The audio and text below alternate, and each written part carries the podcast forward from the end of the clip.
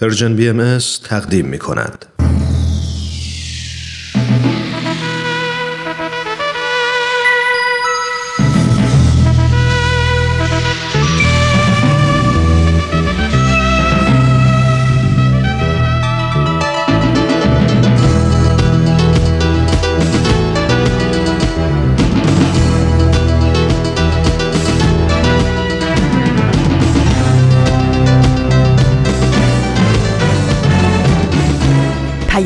دوست. برنامه ای برای تفاهم و پیوند دلها.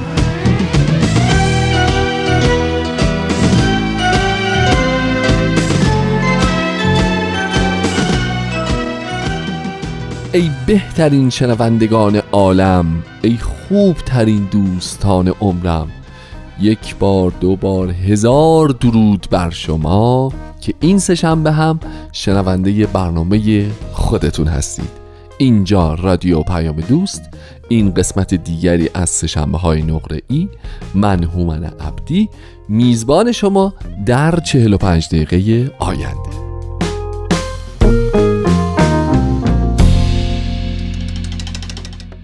امیدوارم که ایام بسیار خوبی رو در طی هفته گذشته سپری کرده باشید و با شوق و اشتیاق تمام برنامه امروز ما رو دنبال بکنید. می‌دونم که چه روزای خاصیه می‌دونم که چه هیجان و التهابی تو همتون وجود داره. می‌دونم که چقدر کارهای عقب مونده دارین و چطور دارید این فرفر بدو بدو می‌کنید خلاصه همه کارهای باقی مونده رو تلاش می‌کنید در این لحظات و روزهای پایانی سال سر و سامون بدید انجام بدید و به سامان برسونید واقعا امیدوارم که خسته نباشید. امروز سهشنبه 20 اسفند ماه 98 دهم مارچ 2020 همونطوری که از روزش برمیاد 20 اسفند دیگه می‌دونیم که نه روز بیشتر تا پایان سال باقی نمونده. لحظات حساس آخر اسفند رو داریم با هم مرور می‌کنیم. بوی بهار بوی نوروز همه فضا رو پر کرده و به تمام شهر و دیار ما رنگ و بوی دیگه ای داده. درود به شما که اینقدر فعالید و به استقبال نوروز دارید میرید. در خلال برنامه امروز فراموش نکنید که یک قسمت دیگه از رادمردان جاوید و قسمت دیگری از فصل چهارم سپهر سخن رو به اتفاق خواهیم شنید.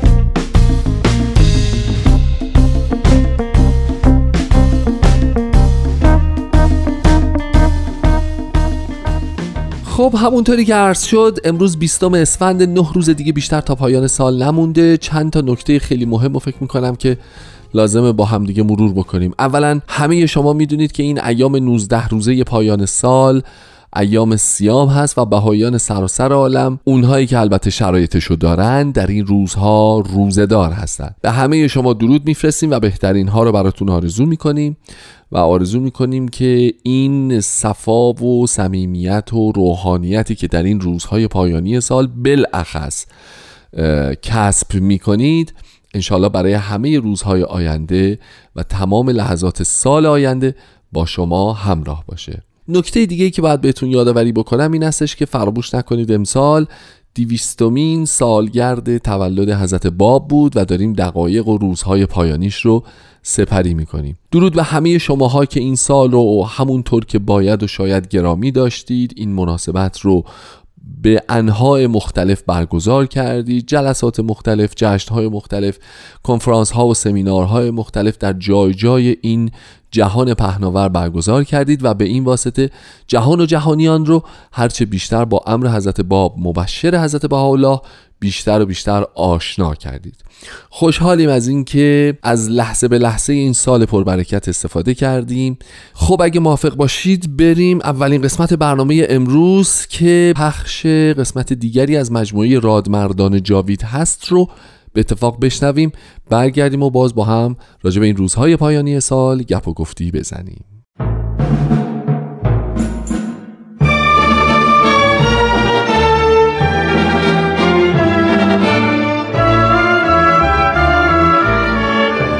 رادمردان جاوید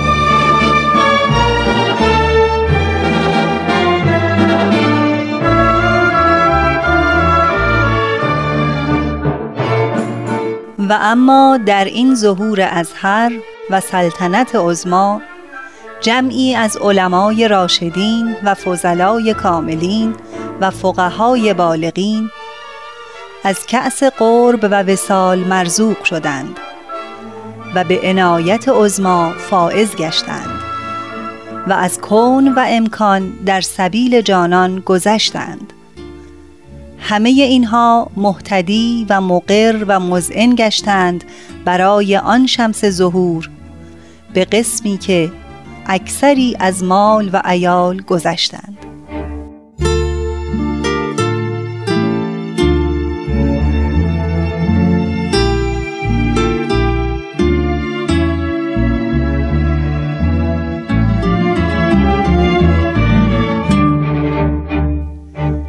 همراهان گرامی درود بر شما.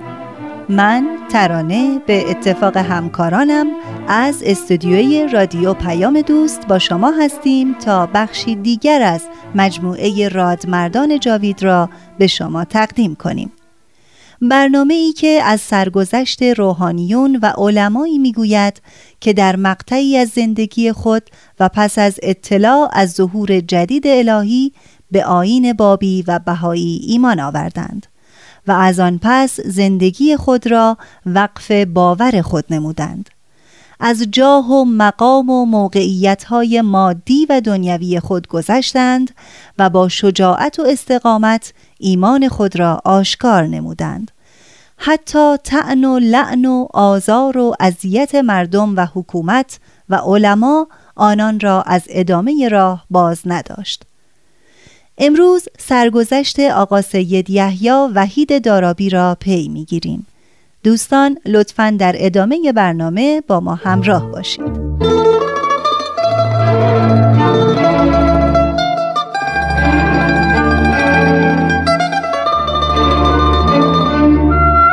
هفته گذشته به آنجا رسیدیم که جناب وحید پس از محاصره خانه اش به اتفاق دو تن از فرزندانش و دو نفر دیگر از یزد خارج شد.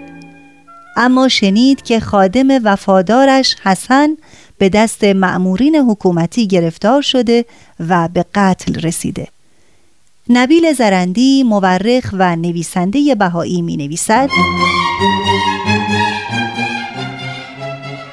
نیروهای مهاجم وقتی دیدن جناب وحید از یزد خارج شده بر جسارتشان افزوده گشت. به منزل او هجوم کردند. هرچه یافتند به غارت بردند و منزل را خراب کردند. جناب وحید در آن بین در راه نیریز بود و با آنکه به پیاده رفتن عادت نداشت در آن شب هفت فرسخ راه را پیاده پیمود. آن دو نفر که همراه ایشان بودند گاهی دو فرزند جناب وحید را به دوش گرفته می بردند. روز بعد در میان کوهی که در آن نزدیکی بود پنهان شدیم. برادرم که در آن نزدیکی ها سکونت داشت و بی نهایت به من محبت داشت. وقتی فهمید ما در آن نزدیکی هستیم پنهانی مقداری خوراک و لوازم دیگر فرستاد. همان روز چند نفر سوار از طرف حکومت که به دنبال ما بودند وارد قریه شدند که برادرم در آن سکونت داشت. منزل او را تفتیش کردند. خیال می کردند من در آنجا پنهان شدم و مال و دولت زیادی هم همراه آوردم وقتی مرا در آنجا نیافتند به یزد برگشتند. محمد شفیع روحانی نویسنده کتاب لمعات و لموار می نویسد جناب وحید در بین راه تا نیریز هم در هر مکانی که وارد می‌شد به تبلیغ آین نوظهور می پرداخت و عادت ایشان بود که در هر شهر بالای منبر می رفت و آشکارا دیانت حضرت باب را اعلان می نمود. اگر استعدادی در ساکنین شهر می‌دید به اقامت خود ادامه می‌داد و اگر نه به سرعت آن شهر را ترک می کرد. از آن جمله شهرستان فسا بود زمانی که به نزدیک استحبانات رسید چون آن حوالی زادگاه پدرش سید جعفر کشفی بود و دوستان و نزدیکان بسیاری در آن شهر داشت قاصدی مخصوص فرستاد و نوشت قصد دارم که به نیریز بروم. مشتاقم که شما دوستان و اقوام را در پیر مراد ملاقات نمایم. پیرمراد در یک کیلومتری جنوب غربی استحبانات از بقعه های قدیمی است که در آنجا 23 نفر از اهالی به آین جدید ایمان آوردند و 20 نفر از آنها در جنگ نیریز همراه جناب وحید بودند. باری بسیاری از خیشاوندان در پیرمراد حاضر شدند و بشارت ظهور آین الهی را شنیدند.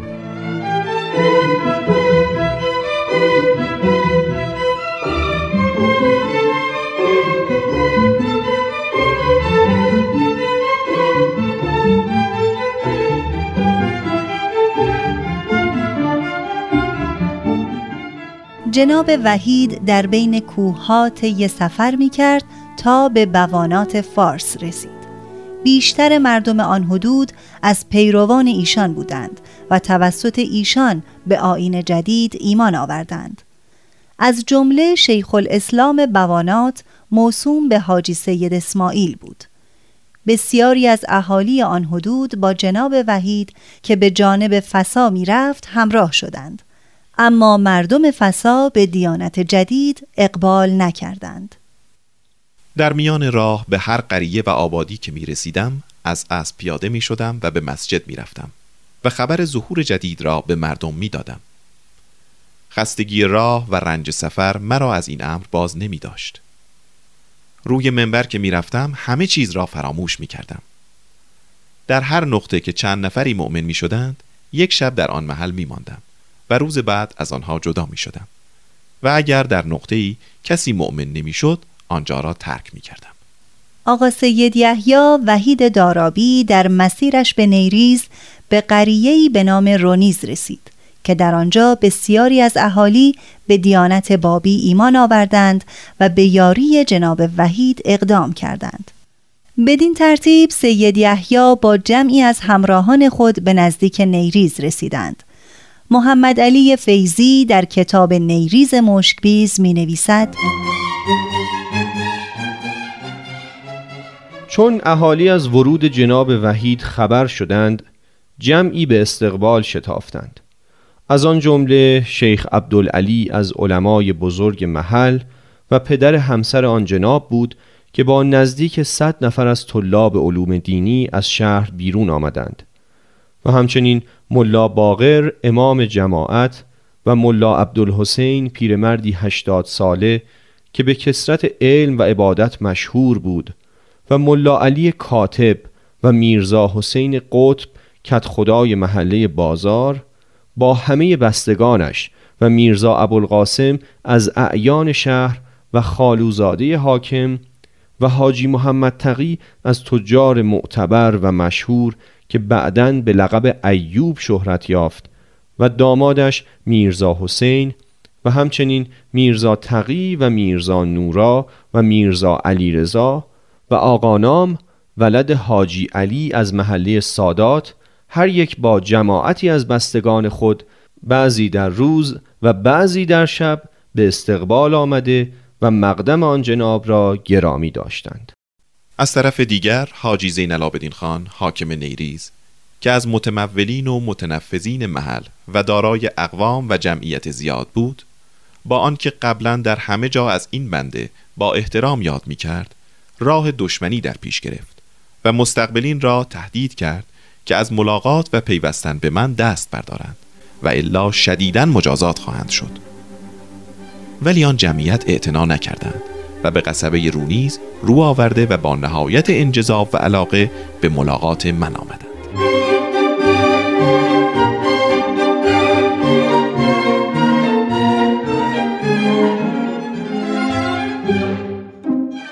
نبیل زرندی در کتاب تاریخ خود چنین نوشته. باری همه اینها بعضی شبانه و بعضی روز روشن از نیریز بیرون رفتند و تا قریه رونیز جناب وحید را استقبال کردند و به این واسطه ایمان و خلوص خود را آشکار ساختند. مؤمنین نیریز تا آن ایام از احکام و اصول و تعالیم حضرت باب بیخبر بودند. جناب وحید معمور بود که مؤمنین نیریز را با احکام و تعالیم امر جدید آشنا نماید. حاکم نیریز زین العابدین خان بود. وقتی که فهمید جمعی به استقبال وحید شتافتند مخصوصا یک نفر را از طرف خود فرستاد تا به آنها بگوید هر کس که به اطاعت وحید بگراید حاکم او را مقتول خواهد ساخت. و اهل و عیالش را اسیر خواهد کرد و املاکش را مصادره خواهد نمود. شخص معمور پیغام حاکم را به اهل نیریز که در محضر جناب وحید بودند ابلاغ نمود. ولی کسی اعتنایی به این حرفها نکرد بلکه ارادت و محبتشان نسبت به جناب وحید بعد از استماع این پیغام زیادتر شد. شور و شوق این گروه به حدی بود که ملا عبدالحسین هشتاد ساله پیاده در رکاب جناب وحید گام می‌زد. خلاصه آن گروه در غروب روز 15 رجب 1266 وارد نیریز شده و به محله چنار سوخته که خانه و عائله جناب وحید در آنجا بودند وارد شدند. در تاریخ نبیل درباره ورود جناب وحید به نیریز چنین آمده است روز پانزدهم رجب نزدیک غروب جناب وحید با همراهان وارد نیریز شد و در محله چنار سوخته به مسجد رفت و مردم را به دیانت نوظهور فراخواند. پیش از آن که به منزل خود برود بلا فاصله بعد از ورود با همان گرد و غبار سفر بالای منبر رفت و با فساحت و بلاغت جاذبی حاضرین را مجذوب بیانات خیش ساخت. قریب هزار نفر پای منبر ایشان حاضر بودند و همه از محله چنار سوخته و پانصد نفر دیگر هم از سایر محله های نیریز فریاد برآوردند سمعنا و اطعنا. یعنی شنیدیم و اطاعت کردیم.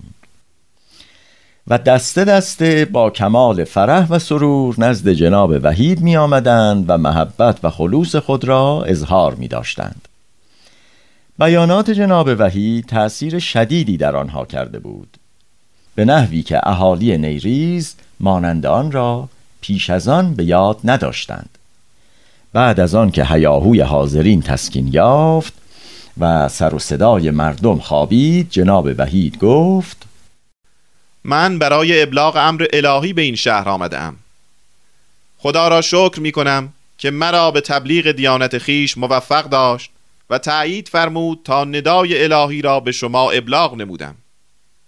دیگر بیش از این لزومی ندارد که در این شهر بمانم. زیرا می ترسم حاکم این شهر به خاطر من با شما بدرفتاری کند و از شیراز کمک بطلبد. خانه های شما را خراب کند و به شما اذیت و آزار برساند. ما هرگز راضی نمی‌شویم که شما به این زودی تشریف ببرید.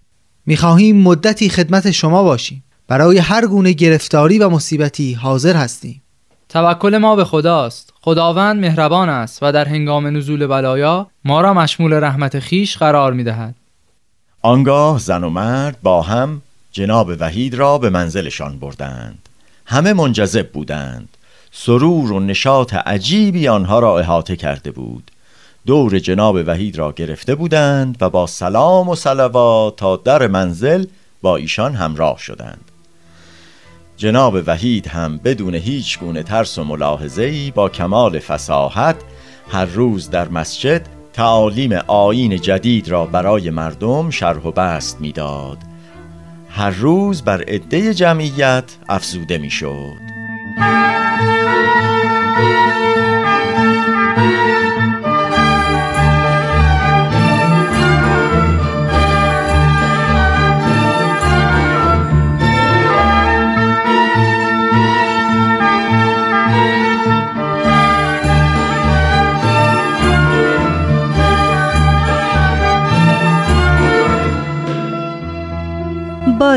جناب وحید قبول کرد که مدت یک هفته در آنجا توقف نماید گفته شده که از همان ابتدا حدود 400 نفر از اهالی با ایشان بیعت کردند و از آن جمله میرزا جعفر برادرزاده حاج زین العابدین خان بود جناب وحید دارابی هر روز به مسجد می رفت و مردم را به شاهراه معرفت دعوت می نمود.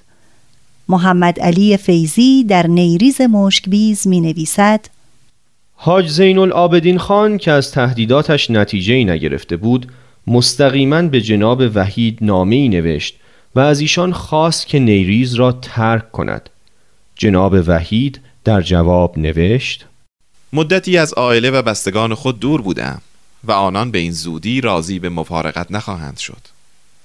لذا اگر نصرت و کمکی نمی کنید اقلا راضی به خروج این عبد از خانه و آشیانه هم نشوید همین جواب کافی بود تا حاج زین العابدین خان آتش کین و دشمنی را برافروزد. از همان زمان به بعد به تحریک اهالی پرداخت و شورش و بلوا نمود از سوی دیگر و از ترس به عنوان رفتن به مقر تابستانی نیریز را ترک کرد و مقر حکومت خود را قطرویه که شش فرسخی شمال نیریز و ییلاق و ملک شخصی حاکم بود قرار داد و دستور داد که منزل سید ابو طالب کت خدای محل را تخلیه نمایند و به تصرف تفنگچیان حکومت درآورند. معموران حکومتی می توانستند از همان منزل که مشرف بر مسجد و محله بود به یاران جناب وحید تیراندازی کنند.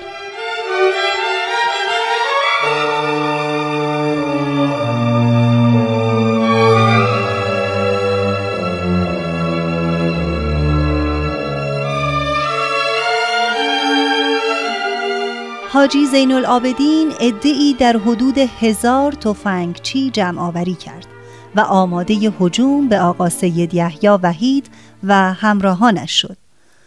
چون این خبر به وحید رسید و معلوم شد که خان حاکم در صدد ایجاد فتنه و از میان بردن ایشان و همراهان است دستور داد 20 نفر از یاران استحباناتی که در رکاب او به نیریز آمده بودند تحت فرمان و راهنمایی آقا شیخ هادی فرزند کربلایی محسن به قلعه خاجه که در نزدیکی محله چنار سوخته است هجوم برند.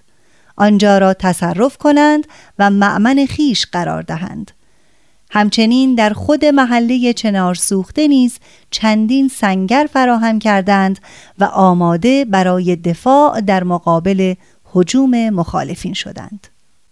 حاکم با جمعیت مسلح خود شبانه وارد نیریز شد و در محله بازار و در منزل خود که مشرف بر دیگر منازل بود سنگر گرفت. تفنگچیانش را بر بامها فرستاد و این سنگر را به سنگر پیشین که خانه سید ابو طالب کت خدا بود اضافه نمود و بنای تیراندازی به سوی محله چنار سوخته گذاشت حاج زین العابدین خان از سوی به منازل یاران ما تیراندازی می کرد و از سوی دیگر به تطمیع و تهدید آنان می پرداخت و اخبار مدهش می‌داد. این اتفاقات سبب می شد که عدهای از افراد ضعیف طاقت نیاورند و از جمع یاران خارج شوند. نخستین جنگ در همین زمان و در تاریخ 18 رجب 1266 آغاز شد. تیراندازی ها از سوی سنگرهای سربازان حاکم آغاز شده بود و یاران ما از خود دفاع می کردند.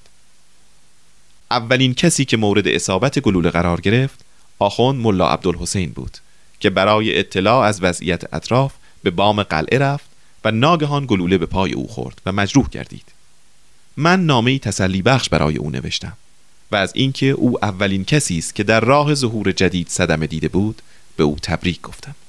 محمد شفیع روحانی نویسنده لمعات الانوار می نویسد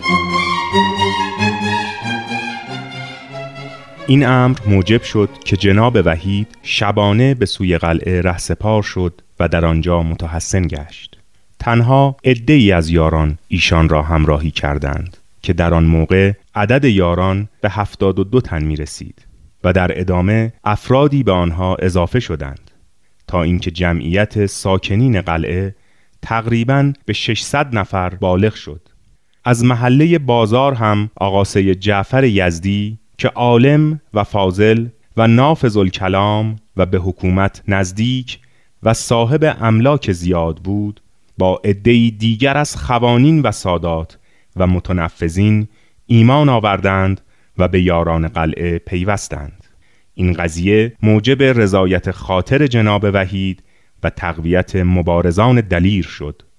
آقا جعفر به دستور آقا سید یحیی وحید در مسجد جمعه محل تجمع سایر مؤمنین به موعظه پرداخت و باعث تقویت بنیه یاران شد و پس از انجام این مأموریت به قلعه بازگشت. از سوی دیگر حاکم نیریز زین العابدین خان با برادر بزرگترش علی ازقر خان و نزدیک به هزار سرباز مسلح قلعه را محاصره کردند و زد و خورد آغاز شد. چندین بار سربازان به قصد تصرف قلعه هجوم آوردند و در هر نوبت دستور دادم تا تعدادی از یاران از قلعه بیرون آمده با شمشیر کشیده با آنان به مبارزه پرداختند. عدهای مقتول و مجروح بر جای ماند. سربازان فرار کردند و آن چند نفر از یاران با پیروزی به قلعه بازگشتند و در این مبارزه ها چند تن از یاران هم به شهادت رسیدند.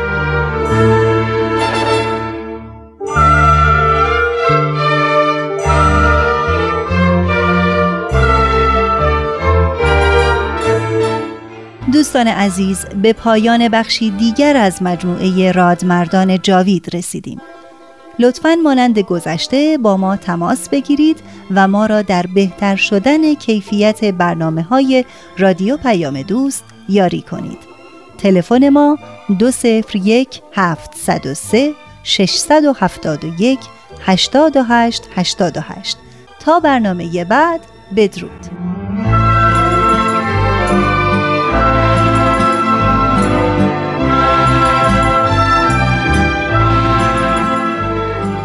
دوستان خوبم قسمت دیگری از مجموعه رادمردان جاوید رو شنیدیم و از همینجا باز درود و سلام گرمی تقدیم می‌کنم به همکاران خوبم که این برنامه رو برای مجموعه رادیو پیام دوست تدارک دیدن.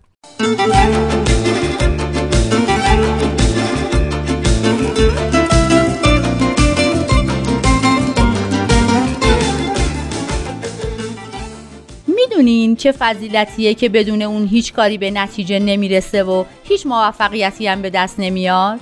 اگه بگین همه فضیلت ها طوری هستن که در کنار هم باعث میشن که کارای ما و حتی زندگی ما به نتیجه برسه و موفق بشیم من کاملا موافقم اما بازم یه فضیلت هست که بیشتر از بقیه تو موفق شدن ما و کارامون موثره حضرت عبدالبها مبین آثار بهایی میفرمایند در هر امری از استقامت نتیجه حاصل می شود. و همینطور میفرمایند بدون استقامت موفقیت ممتنع و محال. یعنی اگه تو کاری پشتکار و ثبوت از خودت نشون ندی امکان نداره موفق بشی. چرا؟ علتش رو خودشون میفرمایند چه بسیار امور مخالف رأی انسان واقع می شود که او را متزلزل می کند. لاکن چون ثبات بنماید جمیع مشکلات زائل گردد. استقامت از بعضی جهات مثل صبر میمونه. صبر فعالی که توی اون ناامید نمیشی. نمیترسی و در اثر مشکلات و بلایا از میدون به در نمیری. چون که می‌دونی همونطور که حضرت عبدالبها فرمودند انسان باید مانند کوه آهنین رزین و رسین باشد و مقاومت هر مشکلات نماید و تا چنین نگردد کار به انجام نمی‌رسد. باید مثل کوه محکم و پابرجا باشیم تا بتونیم بر مشکلات غلبه کنیم و جلو بریم و به مقصد برسیم. این فقط تو کارای روزمره نیست. در اونچه که بهش باور داریم و در محبت الهی هم هست. حضرت بهاءالله مؤسس آین بهایی میفرمایند بعد از عرفان حق اعظم امور استقامت بر امر اوست. اون هم به فرموده ایشون به شعنی که اگر جمیع ناس بخواهند او را از مصدر امر من نمایند قادر نباشند. حضرت بهاءالله در بیان دیگه ای میفرمایند اگر استقامت نباشد نفس ذاکر مؤثر نخواهد بود. واقعا کی به حرف کسی توجه می‌کنه که دم از حقیقت می‌زنه؟ اما حاضر نیست پای اون حقیقت بیسته.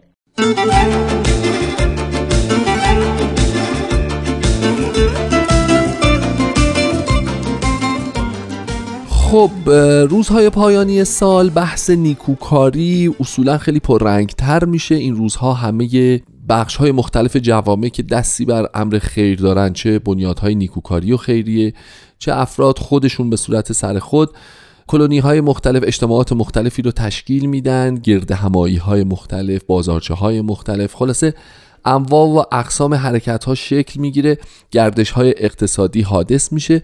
تا به هر حال عده بیشتری از هموطنان خوب ما بتونن درآمدهایی کسب بکنن کالاهایی که تولید می‌کنن میبافن میدوزن میپزن خلاصه همه اینها رو بفروشن و به هر حال همه تلاش می‌کنن که همه اقشار جامعه با لبی خندون و دلی کمی شاد عید رو سپری بکنن و نزد خانواده هاشون برگردن امسال که گذشت سال چندان خوبی نبود. انواع و اقسام حوادث ناگوار و اتفاقات ناخوشایند رو داشتیم.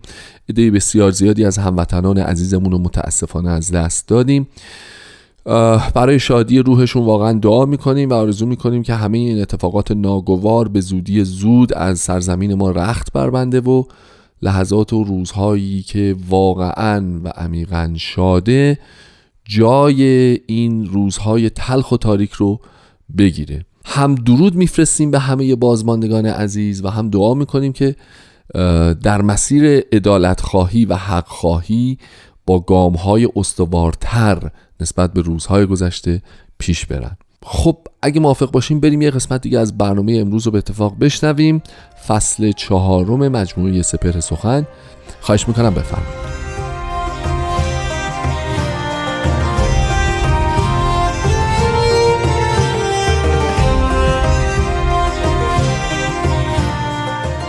سپهر سخن فصل چهارم.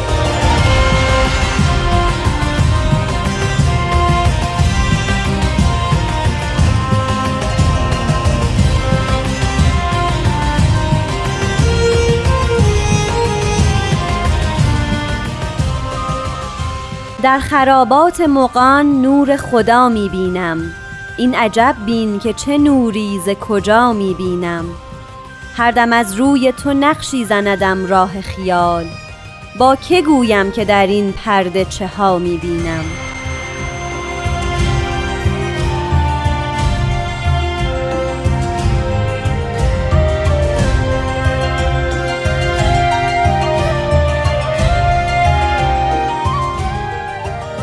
دوستان عزیز درود به شما. من نیوشا راد هستم و این هفته هم به اتفاق جناب بهرام فرید همراه میشیم با شما عزیزان در قالب برنامه سپهر سخن.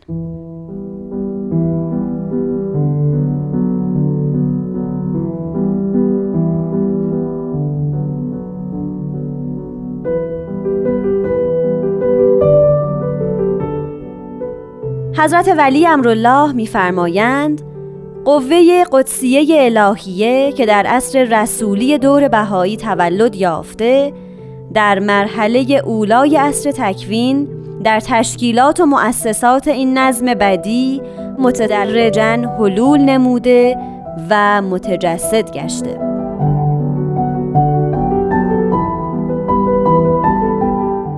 شنوندگان عزیز دوستان بسیار محترم بیانی از حضرت شوقی ربانی رو شنیدیم که درباره تولد قوه قدسی الهیه صحبتی فرموده بودند و یکی از مهمترین بیانات حضرت ولی امرالله است که فلسفه تاریخ دیانت باهایی رو هم تشکیل میده. در حقیقت این بیان حضرت ولی امرالله یکی از ابداعات نظری و فکری ایشون محسوب میشه که با استمداد از آیات الهی یعنی بیانات حضرت بهاءالله و حضرت عبدالبها مبین آثار دیانت بهایی استفاده شده و بیان شده و در وهله اول اصطلاحات متعارف دیانت بهایی رو در بر می‌گیره.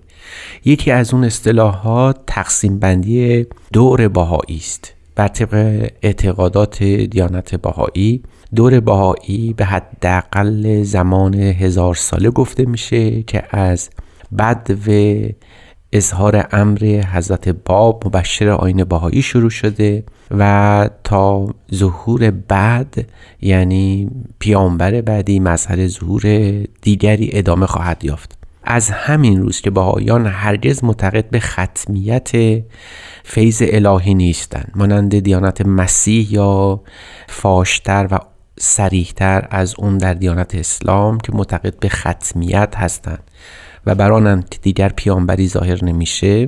در دیانت باهایی اعتقاد بر این است که سلسله ظهورات الهی و ارسال پیامبران خدا همیشه ادامه خواهد داشت. از این رو دور بهایی ظهور امر بهایی است تا ظهور پیامبر بعد که حداقل هزار سال امتداد خواهد داشت. این دور بهایی تقسیم میشه به سه مرحله که بر طبق اصطلاحات حضرت شوقی ربانی سه عصر میشه. عصر رسولی عصر تکوین و معالا عصر ذهبی. عصر رسولی بر طبق اصطلاحات متعارف دیانت بهایی به یک فاصله 77 ساله گفته میشه که سه بخش عمده داره. هر بخش رو باز بر طبق اصطلاحات دیانت بهایی به عهد تقسیم می‌کنن. بنابراین دور بهایی سه عصر داره و عصر اول به عنوان عصر رسولی سه تا عهد پیدا می‌کنه که سه فاصله زمانی 9 سال 39 سال و 29 سال هست. فاصله 9 سال اول که عهد اول هست اختصاص به حضرت باب داره که مبشر آین بهایی است که از سال 1260 هجری قمری شروع میشه که تا سال 1269 هجری قمری امتداد پیدا می‌کنه.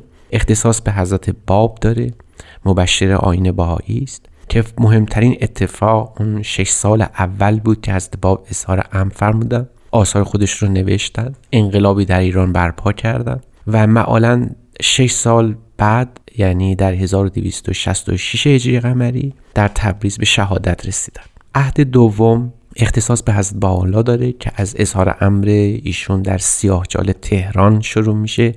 در سال 1269 هجری قمری تا سال 1309 هجری قمری که وفات ایشون در فلسطین هست یعنی آنجایی که در اون زمان به نام فلسطین شناخته می‌شد و امروز اسرائیل محسوب میشه. در این دوره این بازه زمانی اختصاص به امر باهایی داره که تمام این مدت جالب است که از بالا در حبس و نفی و تبعید به سر بردن. یعنی ظهور حضرت بهاءالله در این عهد در این فاصله زمانی یک سره در تعذیقات فشار و اسارت و حبس و تبعید وجود داشته و این در تاریخ انبیا البته بسیار بی‌نظیره. و بالاخره عهد سوم اختصاص به حضرت عبدالبها داده که از 1309 هجری قمری شروع میشه که تا سال 1921 میلادی امتداد پیدا می‌کنه. آنچه که حضرت ولی امرالله در این بیان توضیح دادن این است که اون قوه قدسی الهی در عصر رسولی دور بهایی تولد یافته یعنی شروع وحی الهی است. یا اون که ما بهش میگیم روح القدس بر این حیاکل قدسی تجلی پیدا کرده در عصر رسولی قوام یافت و در طول 77 سال کامل شد. به همین سبب است که دیانت بهایی این عصر را عصر رسولان خدا نامیده. در واقع سه شخصیت اصلی دیانت بهایی حضرت باب، حضرت بهاءالله و حضرت عبدالبها در این فاصله زمانی به ابلاغ رسالت و وحی خودشون ادامه دادن و جهان را از این فیض الهی سرشار ساختن.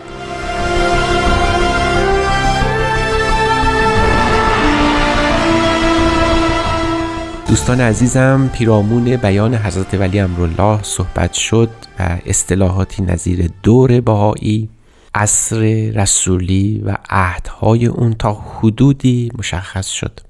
حضرت ولی امرالله فرمان وقتی این قوه قدسی الهی بعد از حضرت باب به حضرت بهاءالله و بعد از حضرت بهاءالله در زندگی حضرت عبدالبها تجلی کرد بعد از وفات ایشون در مؤسسات و تشکیلات بهایی حلول نمود و متجسد گشت. یعنی فیض الهی خاتمه پیدا نکرد و رخت بر نبست بلکه به صورت دیگری در تشکیلات آین بهایی جلوگر شد. از این روست که تشکیلات بهایی و مؤسسات اداری دیانت بهایی حاوی یک قوه قدسیه حاوی یک تجلی از تجلیات خداست که باعث میشه اون قوام دیانت بهایی و وحدت اون محفوظ بمونه.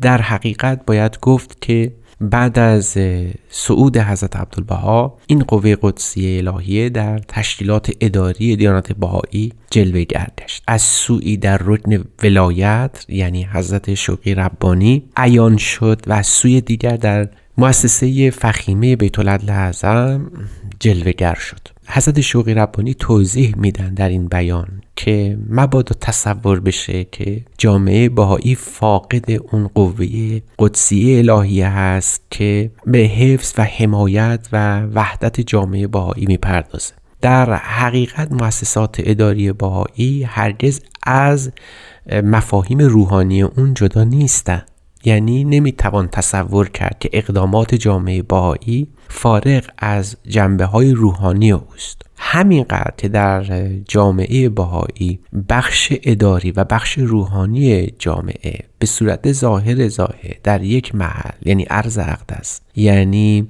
حیفا ثبت و ضبط و جمعآوری شده و قرار دار و مستقر شده به همون نحو هم بعد این تلقی رو داشت که در واقع تمام جامعه باهایی نمی‌تونه امور اداری خودش رو آنچه که در جهان به صورت یک جامعه بزرگ داره انجام میده فارغ از جنبه های روحانی اوست.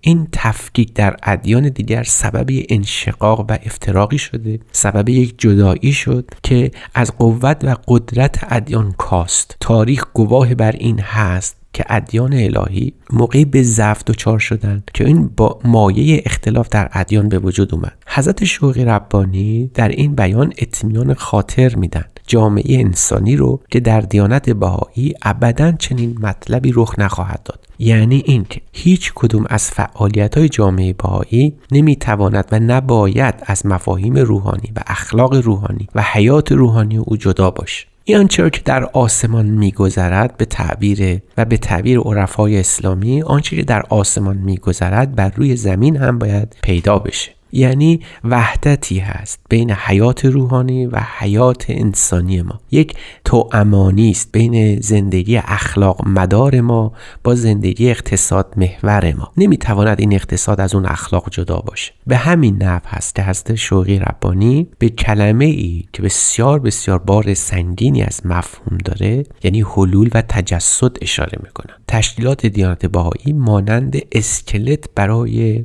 پیکره دیانت بهایی است و این دو در هم تنیدن و برای همینم هست که در آثار هست شوق ربانی تاکید بسیاری بر این جنبه تشکیلات و مؤسسات جامعه باهایی رفته و به همین نفع ادامه هم خواهد داشت. حضرت شوقی ربانی به اهل بها و اهل عالم این نکته رو گوش زد فرمودن که در واقع زندگی نوع انسان فارغ از اینکه جامعه باهایی رو بپذیرند یا نپذیرند مبتنی است بر یک وحدتی بین روح و جسم او. و اگر جامعه انسانی به این مفهوم وحدت یعنی آنچه را که اخلاق انسانی و حیات روحانی اوست با حیات مادی او برسه و به این وحدت فکر کنه و بیاندیشه آنچه را که در زندگی توقع داره با عطف نظر به زندگی روحانی خودش ترسیم و تدوین می‌کنه. حضرت شوقی ربانی در این بیان ابدا نخواستند که جامعه باهایی رو منفک و منفصل کنند از نوع انسان بلکه برعکس می‌خواستند تعلیمی بدن به جامعه جهانی که بدانند که حیات روحانی و حیات مادی انسان تو امان است و از هم تفکیک ناپذیر. قوه قدسی الهیه همانطور که در تشکیلات باهایی جلوه کرده به مسابه حیات روحانی نوع انسانه که باید در زندگی عادی و روزمره او هم جلوه گر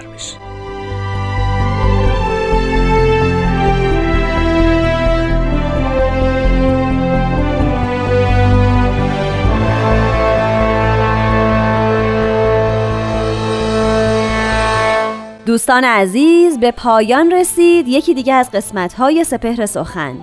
تا سپهر سخن بعدی شاد باشید و خدا نگهدار.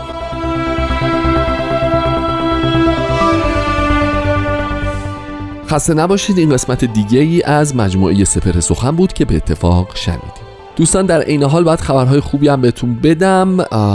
رادیو پیام دوست مثل همه سالهای گذشته در تدارک مجموعه برنامه های نوروزی هست که از روز 29 اسفند تا چهارم فروردین سال جدید تقدیم حضورتون میشه.